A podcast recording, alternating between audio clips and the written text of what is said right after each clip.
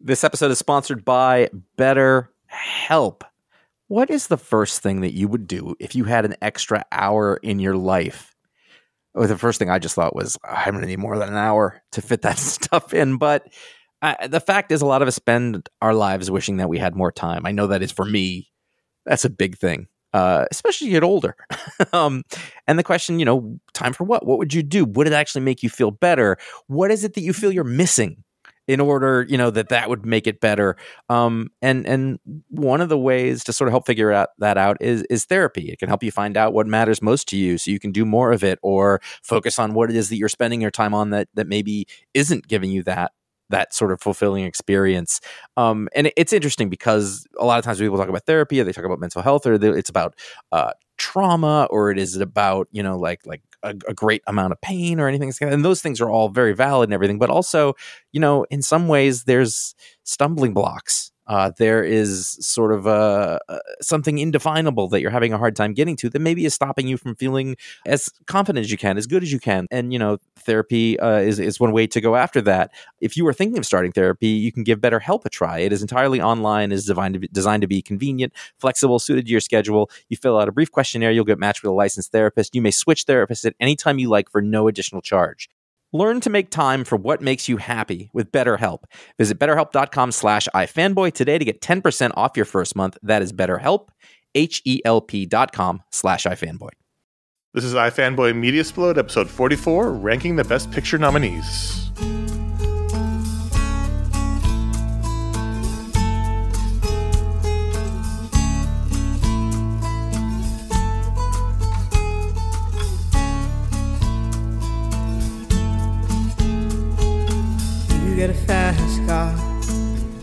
A ticket to anywhere. Maybe we make a deal. Maybe together we can get somewhere. Any place is better. Starting from zero, got nothing to lose. Hello, welcome to iFanboy media explode. My name is Conor Kilpatrick, and I'm here with Josh Flanagan Hey there. and Ron Richards. Happy New Year. Still? Happy New Year, everybody. Eh, sure, why not? Yeah. I like how that was clearly like the very last thing that came to your mind. It was like Exactly. Happy New Year, and then it was the quick like uh, inventory of all right, okay, it's not so bad. When when can you stop saying that? Uh, I mean, ideally, I think January 15th is really like, Yeah, I- Martin, I think like, we're- like MLK, like around there. That's So the- you're like three weeks late on that. Yeah, exactly. But, you know, I haven't talked to you guys since the holidays. So, It's, it's fair. We just talked three days ago, know, like yesterday. 48 hours ago. When he said that, though, I just accepted it. Like, "It's been a exactly. You're while." like, yeah, okay. So this is the iFanboy Mediasplode show, unlocked by the patrons at patreon.com slash iFanboy. Thanks, patrons, and thanks for being patrons. And if you've ever thought of being one, please consider today. This is our monthly show in which we talk about non-comic book media as opposed to our regular podcasts that are all comic focused over at ifanboy.com. We got a lot to go through today, so let's just jump in. Ron, why don't you lead us off with what you've been enjoying since we talked last? Well, it's funny because we were in one of the times when we were we were talking recently, uh, Josh. I believe you were lamenting that there's just too much damn stuff to watch on the TV. There's too many damn TV shows. too many damn TV shows. Um, and I do find myself in that position now, or after the dra- the post holiday drought, you know, after catching up on everything we were watching, and we were like, you know, we were grasping at straws of things to watch, and now I our our cup runneth over. Um, but um, and actually, like I, you know, we're in the midst of a couple of like really, really meaty and really, really good things. Um, first, I feel like we gotta we gotta mention we just gotta drinking game, check the box, whatever. But Slow Horses continues to be fantastic. We we just finished season two, so we're gonna start season three soon. great. But, but we want to we want to wait a little bit because we want to balance it out until season you know because season four is coming this summer, right? Anyway, fantastic show. But in terms of filling in that Perry Mason shaped hole in our heart, I was delighted to uh, see that AMC has uh, Monsieur Spade.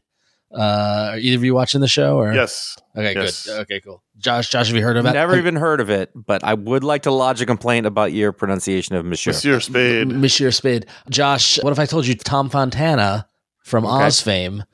Yep. And the guy Scott, uh, who is it? Scott Scott Frank and Scott Barry Frank. Levinson. and Ba- yeah, Scott well, Barry Frank, Levinson who did that- It. Yeah, yeah. Was it God? It was a He Western. did the Queen's Godland? Gambit, and he did God. Did he do Godless? Godless. Yes. Yeah. Yeah, Yes. Yeah. He directed every episode yeah. of this. So him All and T- he and Tom Fontana have teamed up to do a the character Sam Spade, made famous by Humphrey Bogart in the Mhm. Maltese Falcon film, to tell a story of later in Sam Spade's life. In the you know it begins in the mid fifties, and then the show actually takes place during the early sixties, uh, where uh, Sam Spade has settled down in the French countryside and gets thrown into a, a local. Uh, I don't know mystery. It's a complex mystery involving the Algerian War, World War II, and Yeah, murdered nuns and code Yeah, breaking exactly. and British spies. Jeez. Honestly, it's fa- so Clive Owen is in the lead role and he's playing Sam Spade, and he's doing a wonderful thing, and where he's not he's not doing a Bogart impression, yet he's inheriting the space of Sam Spade of the character of Sam, Spade, making it his own. But you know, but it still feels familiar of the Dashiell Hammett. You know, kind of like you know, it fe- like mm-hmm. we know, like there's so much Sam Spade in our. I mean, I don't know if there is any more, but at least I, I think Yeah, I don't feel us, like I'm. I don't feel Yeah. like I'm getting it from all sides. yeah, no, but I mean, but I mean, like growing up with like Bugs Bunny doing it, you know what I mean? Like there was Yeah, like yeah, the, like it, it, this is one of the great American characters. I know what it is without ever ever having known what it was. Exactly. You know yeah. what I mean? Uh, Conor, what do you think? I, I we've been loving it. It's fantastic. Oh yeah, I, I mean, I'm really loving it. It's, yeah. it's been coming out in conjunction with True Detective, meaning it's on the same night, same time, and there's both six episodes, so you're getting the same sort of beats. But yeah, Clive Owen's a huge brand, uh, I was gonna say Brando Bogart fan. He's a huge uh, Maltese Falcon fan, but he's definitely not doing. He's he's talked about this. He's not doing an impression, as Ron said, but Yeah. he feels like a tough guy from the 40s who is now. Settled into a case has brought him to France in the 50s. He ended up staying there for reasons that they show in the show, and he lives there. Yeah. And so it's shot in France. Most of the cast is French. It's mostly in French. In fact, one of the, one of the guys in the show is from that Drops of God show I talked about last episode, where they were like, "Oh, there's only a handful of French actors apparently that can work in It's a- TV." It's a wine show. If it takes place in France, there's going to be yeah, exactly. So it's interesting because like it's on AMC, but it feels like it was made for streaming because the commercial breaks, at least for me, come at odd times in the scenes. There's cursing, there's nudity. Like it's I keep like whoa whoa we're on basic cable. Yeah, I'm, I'm watching it streaming. We don't. I haven't even noticed that because and because Yeah. it feels yeah because it I've the new because with I actually I didn't even realize it was on regular AMC. I thought it was Yeah. just on AMC streaming. But yeah, so Yeah, it's weird. There's the scene where the woman's walking around topless, and I'm like, wait a minute, bro, this is basic cable. yeah. But they're not redoing the Maltese Falcon. They're not. He doesn't walk around with a fedora. Yeah, and it and it, it, it loosely ties to the I would say legend, but to the the to the mythos. Yeah. You know, like it, it it it mentions some characters. So if you know Maltese Falcon, you'll be like really into it. But if you don't know it, you don't need to watch it, or don't need you've never even need to watch Maltese Falcon at all. If you just want a period piece detective, you know, kind of thing, it, it's it's very very good. It's very. and he well done. feels like a character from that era, even though he also feels like a character from that era who has grown 20 more years. What's interesting is that there, there's one scene where he was he's getting his he's going to get his gun out because he you know in which you know case in point he doesn't carry a gun anymore. Like he's Right. living this provincial life now on this on this like estate uh, on a vineyard and like and had this married this woman and you know and has swims naked. Like it seems like he has reached contentment right? And then all the stuff from the past comes back and it kind of it doesn't pull him back in but it pulls him back into the life. And so he goes into his closet to get his gun and the gun is in a box with a suit and a jacket and the fedora and he pauses and when he's putting it away he's holding the fedora and he pauses for a second you see do i put it back on? And he's like no i'll leave it off. But like the fact that he's not in that gumshoe Right. Mindset Right. anymore you know like I, I thought that like and there are just little subtle ways that clive owen is playing it that speak to it and the and the dialogue and the banter the right like you can tell that fontana and and the other Yeah. guy uh, scott frank are just having a blast like playing dashiell hammett It's also funny.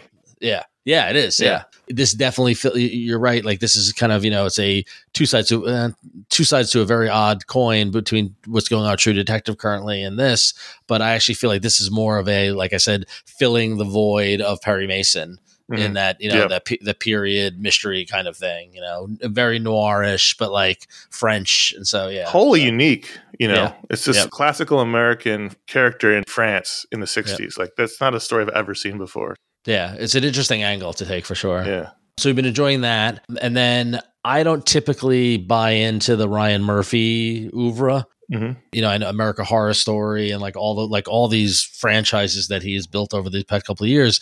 And one of them is is the Feud series, where I guess last year was what was it? It was um It was uh the one about Hollywood. Wire Hangers.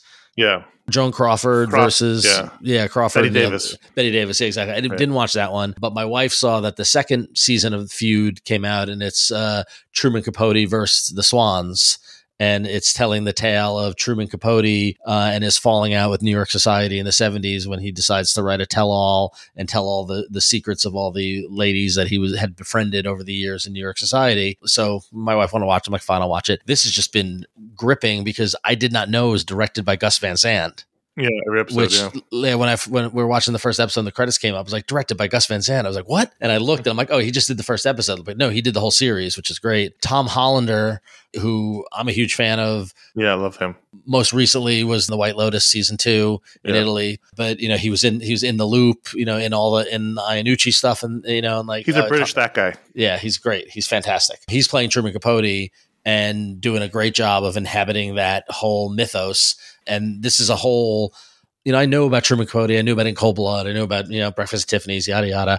Did not know about this, have no idea about this. So, um, again, another period piece taking place in New York. We see that, you know, New York in the 50s and the 60s and 70s as it's jumping around time. Bill Paley of the Paley Center for Media, formerly of CBS, uh, his wife plays a big role. The cast is stacked. I mean, it, Yeah. Naomi Watts, Diane Lane, Calista Flockhart, Demi Moore, Molly Ringwald. Molly Ringwald. yeah. Yeah. like a great, really great cast. Um, and it's just it's just been you know very very chew the scenery Chloe drama. Sevigny. Yeah, but uh, it's been it's it's been a fun one to watch. Yeah, I've been So, really enjoying it. I'm the same as you. I don't normally watching Ryan Murphy shows, but I did like the last feud. It was that was really terrific. oh, yeah. Uh, so this particular franchise he has, I like. The only negative I have about it is I think it jumps around in time too much. Oh, I like It that. I goes don't from mind the it. I don't mind 60s that. to the 70s to the 80s back to 60s. Like it's just constantly bouncing, and it's a hard time holding on to what you're looking at at any given moment. But other than that, I'm really enjoying it. Well, yeah. Well, it was funny because the fir- the first episode did a lot of unpacking to set the scene, and there was a lot of like jumping around time to like show you what the relationships were and like and kind of build the board. The second episode settled in in one period of time. There was there was no time jumps in the second episode. Yeah. Third episode time jumps again. Right. Yeah. No, I thought I thought it was very very good. So it's it's it's one that that we'll continue to be watching. And then talk about Stack Cast, the last one I'm watching, which Amazon did a binge dump, which I'm just baffled by because I have no idea why. Because um, of all shows that are like very well crafted television that's made for weekly viewing, Mr. Mr. Smith is fantastic, and I, Mrs. I- I- Mr. and Mrs. Smith, right? It is interesting they did that, isn't it? Because It is, yeah. That's a show that is now going to fall off the cultural radar. Exactly, exactly. And and like the thing is it's really good. So this is um if you're not aware of it, it's on Amazon Prime. It is a reimagining of the the Brad Pitt Angelina Jolie movie that came out 20 she's 20 years ago now. And the premise of that movie was that they were both assassins and they were married to each other and did not know that each other was an assassin. And then in the movie they find out about each other and then you know hilarity ensues. This kind of turns that concept Sexy hilarity. Yeah. This uh this kind of turns the concept 90 degrees and the show starts with both of them being recruited by whatever weird secret spy organization that they're working for and being paired up. And going into it they both know that they're both assassins and they're pretending to be married and they're pretending to live with each other in a very very nice apartment in New York City which me and my wife are like like what neighborhood is this in like we're trying to figure it out The great mystery of television is always New York City apartments. yes yes yes Like, it is an a constant- yeah if you know anything about New York City apartments at all, then Yeah. that is the biggest hurdle to get over your disbelief. Yep, exactly. And so they they move in together into the, in this amazing apartment, and then each basically each episode is a you know is a is a mission per episode, right? And so there's a you know uh, so it's a little I don't say bottle episode because that's a different meaning, but like singular you know kind of monster of the yeah, week episode. just single single episode. Yeah. and what we're Episodic. doing Episodic. what we're doing is we're actually watching the two main characters. Sorry, Donald Glover plays Mr. John Smith, and Maya Erskine plays um, Mrs. Smith, Mrs. Jane Smith. Um, it was originally supposed to be Phoebe Waller Bridge, and she dropped out, unknown why, unknown, unknown why. We keep trying to like, we keep trying to imagine if it was Phoebe Waller Bridge, whether it'd be better or worse. And I actually think, She did some interviews when the show came out. But sure, just- yeah, yeah, but but They had different visions of the show. Right, but but you you wonder if it will be less than because the original person Sure. dropped out. But like Maya Erskine is like is owning it and doing a great job bringing her own kind of flavor to it, and it's really interesting to see. You talk about like on screen chemistry, like there like there are sparks, like and that's what you need for this. Is that the idea is that if you've got these two assassins who don't know each other who are pretending to be married and they have to do these missions, inevitably, what is their relationship going to be like? And over the span of these episodes, they go from being strangers to you see their relationship develop. And there's definite chemistry on screen. Donald Glover is very good. Like I've forgotten how good he, he he can be. Like it's a you know different kind of character, different than than I you know than I've seen him do. And they stack the every episode is a different, not a cameo, but like the second episode, the the the, the target was John Turturro. Mhm. Right, it's like, uh, like who, we love John Turturro, right? It's fantastic. Like Right. so, like every episode has a different casting, similar to like what Poker Face did when Poker Face was doing the epi- each episode being one and done. But like Judith Light was in an episode she won an Emmy for, and you know, like um, uh, Tom, not Tom Waits, um, who's the guy? Tom- Tom old, Hanks. gri- old, old grizzly guy.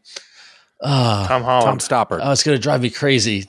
Um, Tom Petty, uh, no, oh, what is his name? Tom Davis, Tom. No, I don't think there's a Tom. Jefferson. Cruz. Um, Yeah. was it? Was it Cruz? It was Cruz. No, it wasn't Tommy Davidson from In Living Nick Color. Nolte. Nick Nolte. That's who it was. Nick Nolte. That's who it was. Almost Tom. Almost Tom. I'm sorry, Nick Nolte to Tom Waits. That's not a far jump. No, it's not. They both. Yeah, thank not. you. That's, they've yeah. both been through the ringer. Yeah, the, grizz, the grizzly. Vo- it was Like, the grizzly voice that got me. Really, You've yeah. looked and sounded 80 since you were 25. Exactly, That, that kind of thing. I'll Yeah. give you that. Anyway, um, so Mr. and Mrs. Smith is. I, I both recommend you guys both really watch it. it. It's you know, it's it's you know, Ron, there's too many damn shows. uh, there are too many damn shows. But this one, this one actually is really, really Actually, good. mathematically speaking, there's a lot less shows. There's 25% Well, there's fewer too many shows. than last year. shows that I want to watch that I can't get through right now. Yeah. That's what there is.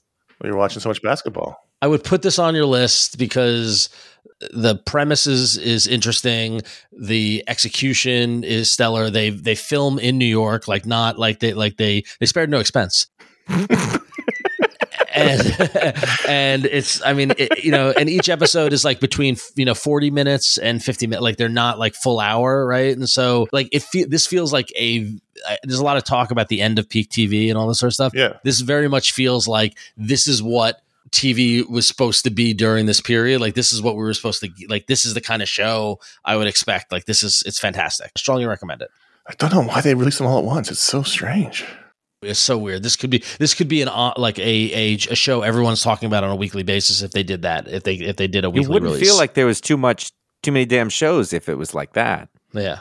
You would feel like there's that's good. there's something to say like i'm all like i i i embrace disruption like disruption like you know break the system do so but there's also something to say said about institutions that work right and i'm i'm a strong believer in weekly episodic television like that there's something that spending a week waiting for the next episode and and talking about it and and and the, you know like what, what's been going on with true detective recently i think is a Right. great example you know And Monsieur Spade, like the same thing. Like there's a Yeah. mystery that I think about throughout the week until we get to the showtime. I'm like, it's like, oh, it's Sunday. It's time for the new episode. It's, as Yeah. opposed to you know binging it on your own time at your Yeah. own pace. You don't talk to about anybody with anybody else. You don't feel connected to an audience because everyone's watching things their own time. Like, yeah. well that's a good segue to, to Conor to your to your what you've been watching Well, yeah. Just to, to get the quick one out of the way. So, Curb Your Enthusiasm is back for its final season. I was throwing you a segue to True Detective. I sir. know, but I'm trying to get the fast one out of the way. Curb is back. It's the final season. One of the best shows, the best comedies of the last, you know, 20 years. I don't know why they're doing it all in Atlanta right now, at least the first two episodes, but I don't think we've ever had a show like this that's taken place intermittently for like a generation that just sort of 25 happens whenever- years. Whenever he wants crazy. to do a The, season. yeah, the first one was 1999, right? Like, It's yeah, it's weird. It's like it's like it's, it's like season twelve out of twenty five years, and so it's just like Yeah. whenever he wanted to do it, he did it, and so he followed this guy's life. He's you know he's, when he started, he was in his fifties. Now he's almost eighty, jeez. and it's just a un, very unusual thing we've done, we've had. And I'm, I'm sure Ron heard this, but I was listening to the episode of The Town talking about the premiere, and they made a really good case that you know awards wise. You know, everyone loves the bear. The bear's great. The bear swept all the comedy Emmys la- in the last ceremony. I wouldn't call the bear a comedy though yeah, that's and the real. Curb No, Your I Enthusiasm is a straight up fucking comedy. Yep. and so Yeah. is Abbott Elementary, and I've, I haven't seen that, but people love it. But like the shows, like, I thought like that was a drama. pi- Nope, they put it in the thirty-minute category. They put it in comedy. Barry gets put in the comedy category. Like it's not a comedy either. Barry's not a comedy. Barry's I don't know what's is there a genre for fucked up but kind of funny? They're almost gonna have to add like a dramedy category. Uh, yeah, I mean, yeah. I, I mean, I, I would definitely. It's all about like the spectrum or like the balance, and like I definitely think the bear is funny at times, but i- i- is more dramatic than not. You know what I mean? Like, like I wouldn't even think Yeah. to call that a comedy. Yeah, Well, yeah. won best comedy last a month ago. So anyway, the point is, this is a straight up pure. There's nothing dramatic about Curb other than what is he going to do to fuck it up this time. It's been funny, even if I don't think these two episodes have been the greatest of Curb episodes of all time. I thought the premiere was kind of okay. The second episode was better, but I just will be sad when it's gone because there's nothing else like it on TV, and it's allowed Yeah. all of these great comedians for 25 years to flourish in this unique production style. I mean, you know, you've had so much great you know, who thought Richard Lewis would come back and do great stuff? What or you know Bob Einstein before he passed away? All these great Yep. comedians who were people that you had to really, really be fans of comedy to really know of, sort of flourished on these shows. Susie Essman, who was brought on as a day player for the first her first episode, and now is you know an integral part of the show. It's been terrific, and I'm sad to see it ending soon. But Yeah.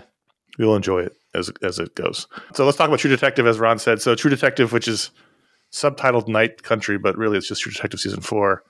It's back, baby. Season one was terrific. Season two was terrible. Season three, I thought was better. I don't remember a thing about it. Neither does Mahershala Ali. That was Yeah. the whole issue. Yeah, About memory, yeah. He had a bad memory, and so the unreliable narrator season. Oh right, Yeah. yeah. he was the that's right. I detective remember that. desperately trying to solve a case before he, he had Alzheimer's. I thought it was solid. But they jettisoned this showrunner. It's no longer Nic Pizzolatto. It's now a, a Mexican Issa, filmmaker. Issa Lopez. Issa Lopez. Issa Lopez. It's set in Alaska during the long night. There's no daytime, which I keep forgetting. And I'm like, everything's happening at night. That's- No shit. They were in the high school at one point. And I was Yeah. like, they go to high school at night, and I was like, no, it's always night. And I went, oh right. Then there's one bit where they're driving and the sun is sort of coming up a little bit, and I was like, Yeah. is the night over? And then I was like, oh, I bet it just barely comes up and then goes away again. And that's ugh. The- is like the and they, point. they did a good job of telling you what day it was and like how many Yeah. days into night it was but like Right. i would have i would have liked a time because because like when someone I think- calls and they're, they're they're like oh like is it bedtime is it morning Right, is it like right, right, like right. what yeah yeah I you think that's so- the point though, because Yeah, it's so It's overwhelming. and it's so disconcerting and, and your expectations are, are all off. And I think that's the point. You don't really know where you are. It's always the same, right? Mm-hmm. It's Yeah. just always the same. So this one, Jodie Foster's the lead with Kali Reis, who I think is terrific as her partner, her reluctant She's partner. amazing. it's like her first thing i think right Yeah. she was she acting was like in one other thing, but boxer she's a boxer. Yeah. What's funny is that at one point I go, "She's from Boston," and then they kind of explained it. And I was like, "Okay, good. You you do have to address the fact that she's clearly not a native Alaskan speaker." You know, this one is tied tangentially in season one. It's much more supernatural, seems to be. But I think it all works with the story they're telling, with the community they're dealing with. It's Yeah. sort of very tied into the native culture. it's playing more into the the horror angle than season like season season one ha- was like was gothic horror, de- season detective one. mystery whatever with like supernatural on the fringes and in this one supernatural is closer to the center I'm still hoping it that's just a, a red herring. yeah That this will not be supernatural. I, I'll accept it, but yeah well i mean and part of it i mean is like is because they're in the night country they're at like the edge of the world right and so like is it more is this m- m- more you know apt to you know if there are people drilling into the in, into the ice and into the crust are you going to unleash something like it's going to happen there versus Ron louisiana and I are old But- Twin Peaks fans, so we're much Exactly, more yeah, apt yeah, to yeah. think that these things Yeah. happen in the, the Yeah. edges of this and of don't the and don't question them don't question but them there, there was there was the explanation. That sort- they're like they're looking for some like super bacteria that's going to that's a panacea that's going to cure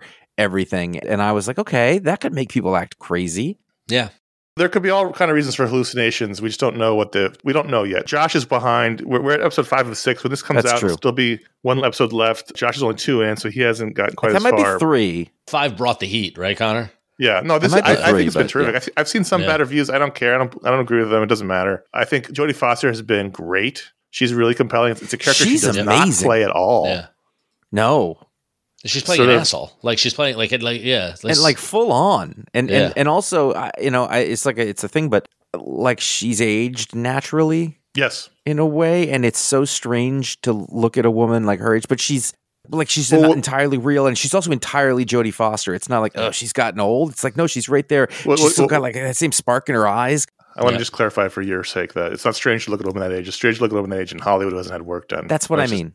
Right. Yeah. I'm I- I- clarifying it so I- you don't I- get letters. I just mean that, that because there's so many people who are defying that, and she is just it's whatever sh- she is, and and and I think it really lends to her. Uh, she's fantastic and surprised me, which it shouldn't be because she's you know a longtime pro. But I was like, look at that screen presence; it's crazy. Right. And it's it's a show that when it, when Sunday at I think it's six o'clock or whatever it is comes on, like I'm ready. I'm on the couch. Like I'm I'm excited. I'm sad. It's only six. Yeah, I thought it was eight. Like I just, I just, I heard someone refer to it as the penultimate episode, episode five. Like, what? No, Yeah. I don't want to be over. Like, yeah, No, that's so- okay. Yeah, many damn It's- shows. It's too much, too much That, to watch. you know what? That just you said that, and I was like, oh, thank God. so uh, I'm really loving it. I really am. I mean, between Night, True Detective and Mr. Spade, and then Curb on Sunday nights, it's, it's a it's a good night. Yeah, Sunday TV's back. Everybody. It's back, and then John Oliver. You got four solid shows Yeah. on Sunday nights. Also 60 minutes, but I'm the only one who watches that. Anyway, Masters of the Air is another show that is shorter than you'd hope it would be. It's nine episodes instead of 10. It's the third part of the Band of Brothers trilogy, not airing on HBO. It's airing on Apple TV Plus on Fridays, although I get it Thursday nights, being on the West Coast. And I'm loving it. I think it's terrific. I didn't like the Pacific. I didn't like it at the time it came out. I didn't like it on rewatch. I just didn't like it. But I'm a huge Band of Brothers fan, as anyone who listens to the show knows, and I think this is really terrific, even though it's making clear that there was a magic of Band of Brothers that just can't be recaptured. Yes. But I find it's utterly compelling, and especially it was the third episode where they go through the whole mission, and it's just terrifying, and you see what the pilots really Uh, went That's the second one because I think that's the one where it came together. Because I mean, the, I watched the first one and I, and I thought I don't know, and it was that same feeling of Band of Brothers isn't going to happen again, and I need to adjust myself right. to understand that it isn't that it isn't going to be. I don't like the lead in these shows being a very recognizable actor because it throws me off. But whatever, that's this Hollywood. But also, he he was cast well before that. It was Well, uh, either way, they shot it four years ago. That's fine. That second episode, though, really is the thing where I was like, okay, this is giving me what I wanted in terms of like, like let's let's put us there. Let's see what it feels like as best as you can reproduce because I think that is the, one of the real values of those shows, and they they Right. went for it, and I, I really like that. This is about the B 17, the bombers. And this is even before D Day. This is prior to D Day. The bombers who flew daytime missions over Germany, bombing military targets and facilities, and how horrible it goes for, You'd for those prefer a people. military target? Name the So- just name the system. the British don't. and so, what I thought with the with the most recent episode was that whatever magical alchemy there was with Band of Brothers, it was the acting, it was the writing, it was the characters, it was the way it was constructed. By the time I hit episode five, I knew every character, their name, something about them. You know, I, I, just knew everyone. Mhm. Whereas I still, on Masters of the Air, I still basically right. only know the two main guys because they have the same nickname. I don't know any other characters' names. Whatever magic happened with Band of Brothers, you just connected to those characters immediately, and, and the actors were all iconic, and they're all Part of still that is the source today. material. right?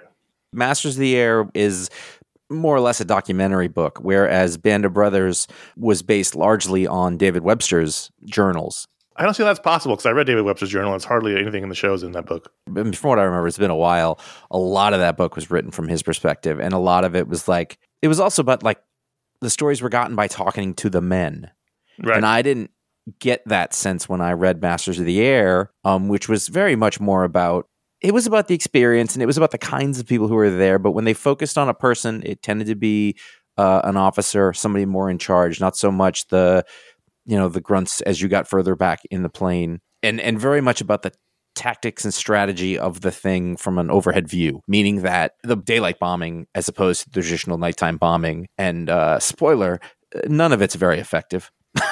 they, Right. they they missed a lot more than they hit, but they scared the shit out of people, which helped the you know the land invasion. Even though I don't know the names of the characters, I still think it's incredibly compelling. I think it's really well done. I think it makes the pilots look cool as shit. There's one point where they're like walking across the tarmac in their like hats and their furry collar jackets, and I was like, "Fuck, they look cool." They do. what they're doing is terrifying. Some good casting. They seem like they're casting younger to make it more realistic. They're not Yeah, they shying away from from mustaches this time. Everyone's got a mustache, which is was more common in the 40s than you see in other shows. Usually. Also, the pilots did want to be more dashing, and like, Yeah. it, I don't know if this will come up, but like in the real at that base, like Clark Gable was one of the pilots. Jimmy Stewart was Yep. one of the. They were there, and so there was sort of that, you know, that dashing Yeah. sort of Hollywood uh, thing was that literally hasn't come part up, but I, I did know that. Like Gable was a pilot, Stewart was a was on the bombing squad. Willi- William Wyler was shooting movies out of this. Yeah. Like Clark Gable insisted on like hanging out with the guys and like they would go out together and like, you know, women would, and, and he was a very good guy to have on your crew. it turns out. He did pretty well at the bars. Yeah, he did. And and if you were just with him, that helped too. And you know, they had a rough life, so, you know, go for it. The production values are terrific. Yeah.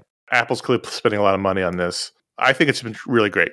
Again, small realizations aside, it's just it's done a really good job of showing why you don't want to be on a plane in war any more than you want to be in a tank or in a submarine or anything else that you could get trapped in. In many ways it's much worse. There's a bit at the yeah, it's probably in the second episode where like uh he takes his glove off and he grabs the gun and Lindsay goes, Did he just burn himself? And I was like, No, froze. He froze to it. Yeah, it was so cold up there. Yeah, it was always miserable. Really miserable. It's really, really good, and it's Playtone. It's Tom Hanks. It's the same. It's all the same people. John Orloff is the guy who wrote some of the best episodes of Band of Brothers. He's writing or co-writing all of them. Mhm. Cary Joji Fukunaga from the first season of True Detective is directing a lot of the episodes. Fukunaga.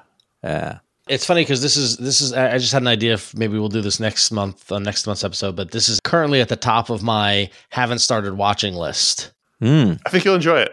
Which as of right now is one, two, three, four, five, six, seven, eight, nine, ten, eleven shows long. And maybe next month we could talk about our list of things we haven't started watching yet that we'd like to, if we had a minute of time to ourselves. So Conor, the non-parent, is like, yeah, sure, whatever. I've watched it No, all. but is that a good idea though? Because I'm sure we all have a list of things that we were like we want to get to. Yeah, yeah, I mean, it's Yeah, a short yeah, discussion. Yeah. I still have things I like to watch. I just don't. You know, you can't watch everything. Yeah. I will say this, Josh. The, my last point is that last week's episode, which coincided with the big rainstorm we got in Los Angeles, during the midst of a giant, stressful firefight, there the Luftwaffe is attacking, things are blowing up. That's when the rumbling of thunder came through. Nice. At the same exact moment, I got wide eyed. My wife got wide eyed. We looked at each other. We paused because you're so intense on the scene, and we are like, "Is the bombing? Has it started?" Because Mhm. it was so perfectly timed with the fight on the screen. It was uh, intense. It's a good show. It's a very It's a good magic moment when life crosses over into uh, Yes. Yeah. Let's go to lawman, and I checked this. It's lawmen Bass Reeves, which Yes. is weird and Well, incongruous. that, that, I that, don't. lets them do more show, Yeah, shows about someone It has to else. be a series. Yeah. Lawmen. yeah. This one's Lawmen. about They- they- they Oh, yeah, no, gonna yeah, a I series figured different that. lawmen. So this one's only six six episodes too. Another fact I was really pleased to get to. I'm four in. Uh, this uh, what's his name? Sheridan. Sheridan. Taylor Sheridan. Sheridan. Tyler He's Sheridan. the guy. There used to be film moguls, and now there are TV moguls. You know, Yeah. you, you talked about what's his name before. You were just talking Ryan Murphy. Ryan Murphy, right? And then he's that guy, and then and now there's Taylor Sheridan, and they all have these different little worlds that they control. And it it appears that Sheridan's been the first person in forever to be like, I'm going to make Western shows, and they're all going to be accepted. I can do as many as I want, and people will watch them. And it's the weirdest thing. I really enjoyed. Is it 1883? 1883. I did not make it too far into 1923. Lawmen Bass Reeves appealed to me very much, and I'm, I'm really enjoying it. David Oyelowo. David Oyelowo really disappearing into a character where I forget it is that actor because that actor Really to me, I, I recognize him when he's in things, and, and he's a, he's a good actor. He's he's fine, but he plays this with such a sort of combination. Like he's a former slave, but he has authority, and so he you watch him over over the course of things like go from being deferential to recognizing his power but sort of never losing track of either thing. And it's very it's very interesting to to watch. I'm really enjoying that aspect. Then the other thing is i was kind of surprised by although i guess i shouldn't be sort of the number of cameos not cameos but the number of great actors who have parts in this as you go through it you'll be watching and then and then barry pepper sort of is in the first episode and then donald sutherland and uh, was it dennis quaid Dennis Quaid. Dennis Quaid, who seemed less old in this. I don't know how long ago they shot it. I don't know because he was looking pretty haggard. They're not quite one and done stories, but we're moving through time pretty quickly. It's just a good. It's just a good Western show. The only negative I really have is that at six it feels too short. Mhm. It feels like they're really cramming stuff in and moving quickly because they only have six episodes to tell this guy's not life story. You don't go through his entire life, but Mhm. there's a lot to say. Like you said, he was a slave who was forced to fight for the Confederacy in the Civil War, escaped, was then you know freed at the end of the war, and then became one of the first black deputy U.S. marshals in the country. It feels like it deserves like a full ten episodes or something. Six feels like it's short, but I thought it was really good. I thought he's terrific in it. Yeah, it's it's it's it's it's what I wanted it to be. I'm, I'm good with that. Finally, uh, the I just finished up the last or the the most recent season, and I keep thinking they can't keep making this for All Mankind. I know I talked about that on the um, All Media show, but I hadn't talked about the last season. This is the fifth season, and what we have is we are in the early 2000s, and it, the show is um, it's a it's a speculative future or speculative history show. So the, you know, basically, I, I've said this before: the Russians get to the moon before Neil Armstrong, and everything spins off from there. So now you imagine us, you know, however many years later, forty years later, in a world, and they've colonized Mars, and there's an industry going on there, and there's all these politics involved, and like the technology has evolved to the point where we have a lot of the things that we have now, but not some of the other things that we have now. Like there's the all these little choices that they put in the background, which sort of let you know how the world developed. But my main thesis about this season is it is the most Battlestar Galactica of all of the seasons so far. You guys, I mean, it's been a while since we talked about Battlestar Galactica, but one of those episodes could turn on a dime. Sure. A character could make a decision that's almost seems from out of nowhere. It's almost unbelievable. And then everything is thrown into chaos and people choose up sides and you're going, what is he doing that for? and it's a little more cartoony than the other ones have been. And I think it's because we're at a, a speculative future now. Who's to say? And like they really are leaning into character drama in places where before it was a little easier to sort of just tell a story about what happened. I don't know if it's better, but it is really interesting. And as I said, it really gave me that Battlestar Galactica feeling. Ronald D. Moore is the uh, is a co-runner of this show, and there's you know there's other writers from Battlestar Galactica on it. What is the year that it ends on? Ugh, it's hard. It's hard to keep track. I think. two- I think it's like 2003 to seven or something like that, but don't quote me on that. Do you think they're going to do more? Do you Yeah, feel they like are. it? No, like there's there's at least one more season. What I've heard was that like all the previous seasons have been leading up to this season, basically. I can see that. I mean, but they but that's Yeah. any story. Like, yes, Right? No, but like it was all setting up, so now they're telling the story. Like, uh, so what was interesting is that the first season especially the thing that drew me to it is that so many of the people in it were real people you know Yeah. it was it was uh, not unlike from the earth to the moon but things just went a little different so neil armstrong was in it and um not ed harris but the character that he played in apollo 13 like all those people gene kranz you know and now none of those people are in anymore and you sort of got to know all the fictional people that they put in and a lot of those people are dead now. Right. you know but there's a soviet russia and there's a big part of it you know and the one of the main characters like she's been through some shit. She she at the beginning of the show she was like werner von braun's assistant. They all found out he was a nazi and in this world they didn't keep him around they were like nope you're out because in the real world like he was on the disney sunday night show he was Yeah. with, Yeah, with kennedy you Yeah. know and and let's not mince words werner von braun was a nazi his rocket factories employed slave labor. He knew perfectly well what was going on, and then he came here and he helped design our rockets out of Huntsville, Alabama. In that show, they they kicked him out. But the the woman who was his assistant and she broke from him. She ends up being head of NASA up through the end of last season, uh, and then there's a whole thing that happens, and she has to defect to Soviet Russia.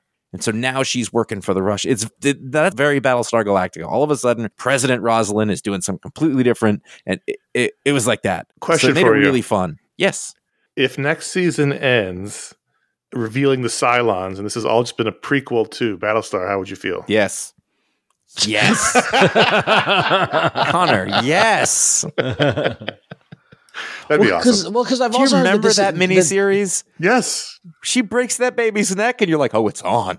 I've also heard that th- that was so good. I've also heard that th- that this is like a, a spiritual predecessor to a Expanse future, right? In that, in that, Uh. like, in that, like, you know, take take away the, the, the you know the alternate timeline and the Soviet, not not Soviet, whatever. But like, this is showing the progress it takes to get to the expanse, which is where Eh. Mars is colonized and they're they're you know they're they're on the belt and all that sort of stuff, right? Like, I, I mean, maybe. but I mean, but it's it's I see the the latter, right? Yeah, Like I that- mean, but yeah. like, I think anybody who's a fan of sort of hard sci-fi and and is a, and likes sort of space exploration as sort of the path forward, you know, it all sort of goes that way. We all loved Seveneves. You know, it's just that idea of like we can all work together and go towards something. You know, and and every time it falls to shit because we're humans. right. you know technology and then it gets commodified and then it ends up being you know there's a bunch of workers who are just working a shitty job it just happens to be in space Right. a lot of that Launching question: What is your favorite hard sci-fi property, film, book, or whatever? If you if you in the hard sci-fi genre, None of the soft sci fi bullshit. i Right. mean i would say seven eves the book is probably Mm. my favorite which book? the Seven seven Eves. eves book What one? Seveneves. Oh, seven Eves. I think you said the seventies. I'm sorry. I like No, a book seven- from the seventies. Yeah, seven, yeah, seventies. the seven eves which the book which book seven First. eves yeah, no, seventies is seventies is. I see. I see that. That's very good. Yeah. i really love like i like i love the martian yeah, Martian's very good. And I was I was gonna say the, the movie The Martian, but I like the I read the book first. You know where Right. you guys were from, but you know as far as I just like that sort of long term. You live in that world forever, and then that time jump in that, Yeah. Which it all tracked. Tying back to True Detective with Jodie Foster McConaughey, I Contact I always think is is a mm. fantastic film. Good film. fantastic hard sci-fi Great film. book, too. Yeah, yeah, yeah. Really great Yeah. book.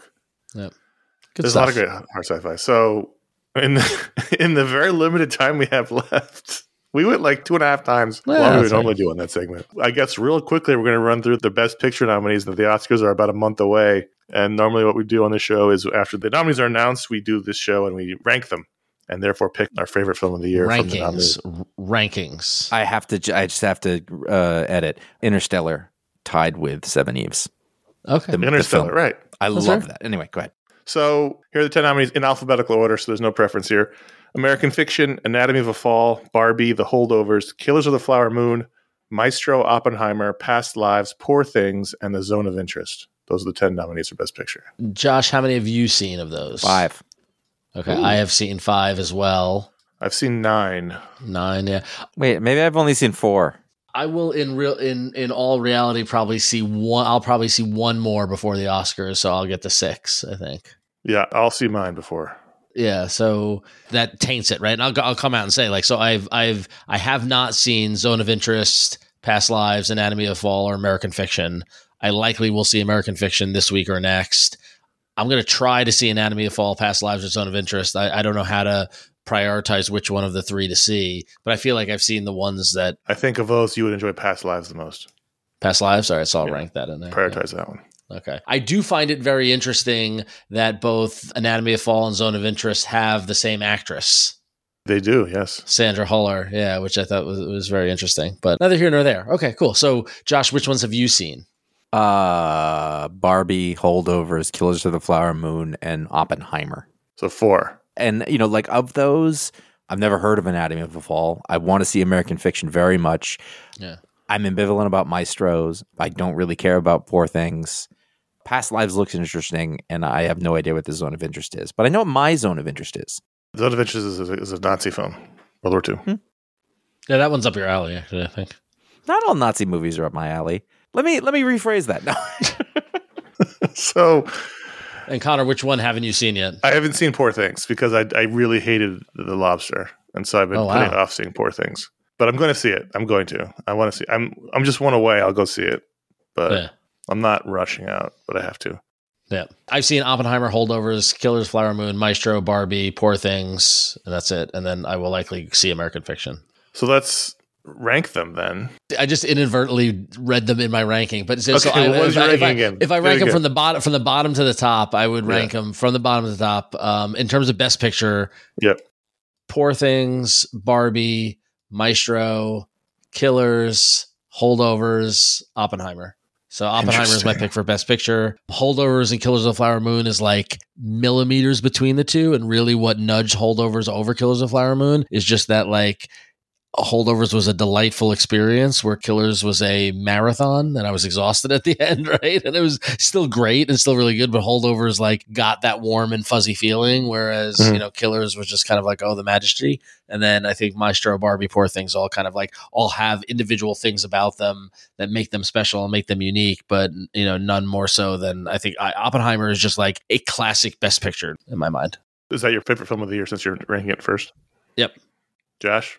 These are all fairly close. I really liked every one of these movies. I'm going to go from bottom to top. The Holdovers, Killers of the Flower Moon, and here I Barbie Oppenheimer. Ooh. I really liked Barbie and Oppenheimer in two different ways, but a lot. I mean, Oppenheimer, the only thing I'm giving it the edge is that we talked about this. Like, it's a feature film of the grandest scale, and that is a Yeah. rare thing. And to be able to see it on a gigantic screen eh, with that sound was an experience that is probably slightly more valuable to me than what was in a very well shot, written, and acted comedy satire about society. Yeah. All right. the reason the holdovers would be last on it was for me i think that's a movie that oddly enough it got much better as it went on. For a little while i was like i don't know if this is that good. And then the, by the end it is sort of built up enough steam that i was like that's fantastic you know So interesting, interesting, interesting. I'm going to go with from the bottom to the top. Incomplete is obviously Poor Things. Number nine, Maestro. Number eight, Anatomy of a Fall. Number seven, The Zone of Interest. Number six, American Fiction. Number five, Past Lives. Number four, Barbie. And then Ron and I have the same top three: three, Killers of the Flower Moon, two, The Holdovers, and one, Oppenheimer. I think that's where I'm at. I've switched this around a couple of times. i Yeah. switched it around before i said it we talked about this on our hangout with the patrons. I had past lives and American Fiction swapped, and for a while I had Killers of the Flower Moon at two. Yeah, I mean, like, talk to me tomorrow. I, cou- I could probably knock Killers up to two as well, too. Yeah, exa- yeah. Sure. So- uh, I think the, the main thing here, and we talked about this on, on the hangout. It might have been before you guys showed up, but if anything, this this list shows it's, it was a stellar year for films. yeah, it was Even good. if there are fewer films and people aren't going as much, and the overall output's down, the top, the cream, was really strong. This was a really strong year. Almost all the movies I saw in the top ten are terrific. And was it like really like the first like real coming out of the pandemic year? Probably. Yeah, I think so. I mean, even You though some of these movies were shot yeah, they said it would take like two years because movie development takes a while. yeah, and that, that's the bummer is that now the next year or two is going to be affected by the strike and all that, you know. Right. But We're back in the hole. Neither here nor there. Yeah, no, I agree. I mean, like it was like there are a lot of like, and you can make a case. I mean, at least for all the movies I saw, like you can make a case for why these are all nominated and to be considered. Yeah, We don't have like a lot of thematically similar films or anything like that. Like they're just you know, really kind of fascinating the depth and breadth of the past year of, the, of movies. So yeah. I mean, even Maestro, which I had in my on the bottom, I thought was worthwhile and interesting and really well made. So like all Yeah. these movies are really well made, interesting films. Yep. I saw all of them, but Maestro and Past Lives in the theaters. Not a ton of movies, but all the movies I saw were quite good in the theaters. Yeah. yeah. So I'm looking forward. I think it's a strong year. I think Oppenheimer is far and away the best picture, and I think it's odds on it's going to win the best picture, not Oscar. yeah. sagman bennett robbins oppenheimer and taft every time someone says it sagman bennett robbins oppenheimer and taft if you know that you're old That is the ranking of the best picture nominees. I think you're right, Ron. Look how different these films are. They're very Yeah. different, and they're very Yeah. they're all really good. which is very different than how we described the films over the past three, four years. Yes. yeah. Yeah. I I don't think it was last year, but the year before, it's just like, uh, what do you, there's nothing here. Yep. Like there was one year where it's just nothing here. That was the uh, no The streaming Nomadland year was rough. The streaming year was rough, Yeah. yeah. What was the Frances McDormand movie? Nomadland. Nomadland. Yeah. Nomadland. Yeah. Ugh. Yep. I mean, have you even thought about that movie again? No, no one has. And and Right. and you know, Frances McDormand is a goddamn American treasure genius, but no, no. And Chloe Zhao is really good. She's really good shooting films, but that movie just didn't register with me at all. That was a bad year for Up movies, obviously, for all the obvious reasons. Hmm. All right, well, and at least Ron and I are very excited for the Oscars in a month, so we'll be looking forward to watching those. Well, you, uh, so the Screen Actors Guild Awards are going to be on Netflix at the end of this month. Did That's you know right. that? I did Yeah. know that. Yeah, that's right. Yeah, I do enjoy the jockeying of who gets you know all the all the lead up Pageantry. awards and how that does and everything. But yeah, but I I do think I mean like barring I mean I, you never know. I mean like something something like Barbie or something like Holdovers could sneak up and take it from Oppenheimer. I think or may, or even even poor They poor might things. have Like, to give it to Barbie because of the director problem. It is the Yeah. ranked choice voting for the best picture, so that always throws things into a slightly Yeah, bit of chaos. and that's why something like poor things could squeak through too. You know. True. Yep. Especially the last couple of years since they expanded the academy and it's a lot more younger and, and diverse international members. You know, you had uh, Parasite and Moonlight and films that traditionally wouldn't have won Best Picture. Yep. So it's, it'll be interesting to see. And if you're a patron, again at patreon.com slash fanboy, we have our yearly Oscars pool. We do it every year. But we got to do that. We Thank all join up and have an Oscars pool for bragging rights. There's no prize, but bragging rights, which are important. Yeah. And uh, it's fun. It's fun. I'm not good at seeing movies. I'm not good at recognizing which movies are going to win. I come in last every year and I hate it. Yeah, well, that's the thing is that like it, it, it's it's the Oscar pool or the Oscar voting. That you get two kind of people: Yeah. the people who are like picking this is what I want to win, right? And then That's then not the there's point of the pool. Then there's the the anticipating. Well, how is the Academy going to vote? Like that's yeah. See, that so- the, the thing is like I understand that, but I have no idea how the Academy votes, nor do I care to put any thought into it. And then half the time I'm just like, I don't know, see. I start calling all members, you know, around uh, January. I start making a lot of phone just calls. just a poll. Just yeah, yeah, just, just, just a temperature check. Just a temperature check. Who are you and why do you call me every year? every year. Just Ma'am, real quick. What do you you, don't think you of can't picture? see me right now, but I have a fedora with a little card in the hat band. So it's press and I'm going to need you to answer these questions. It's more legitimate than the Hollywood Foreign Press Association. All right, so oh, that's that it. was funny. that's it for this week's show. Um, thank you for listening, as always. And thanks for being a patron. If you are one, you unlocked this show. You also unlocked our other Splode shows, the Talk Splode and the Book Splode shows. All those shows were unlocked by the patrons at patreon.com slash fanboy. Consider being one today. That's how the shows keep getting made. It's how the lights stay on, and we do appreciate it because none of us want to live in the night country. We like having No. lights. But again, Ah. every, every week you can listen to Josh and I and sometimes special guests talk about the week's new comics on ifanboy.com and the pick of the week show. You can listen to Ron every week on um, Android Faithful.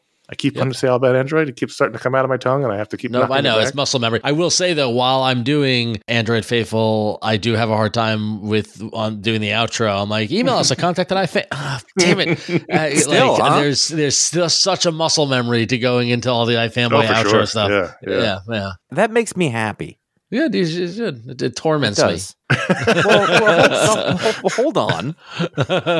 We'll be back next month with another show. Maybe we'll be talking about the shows we need to watch that that Ron mentioned earlier. We'll I think I think that'd be a fun conversation to be like, what's what's on the like what's like the the to read pile for in comics? What's on the to watch list? the way know? that makes that compelling is at the end of it, everyone has to get assigned something to watch, and they have to watch at least one episode before the next. Episode. That's episode. fair. I'll do that. I'm in on it. I like that. It's- You don't have to commit to the whole thing, but you have to watch at least the first episode of the thing. Yeah, That's, that's cool. That the other two guys assign to you from your list. I'm down with that. All right, we'll right. do that. That'll be next month's show. We're producing the show live on the show. That's that's what people don't. That's producing. You don't understand.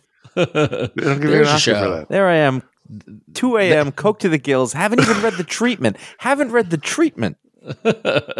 We'll be back next month. Until then, I'm Conor. I'm Ron. Josh Flanagan. So I remember when we were driving, driving in your car. Speed so fast, I felt like I was drunk. City lights lay out before your arm felt nice wrapped around my shoulder. And I, I had a feeling that I belonged. I, I had a feeling I could be someone, be someone, be someone.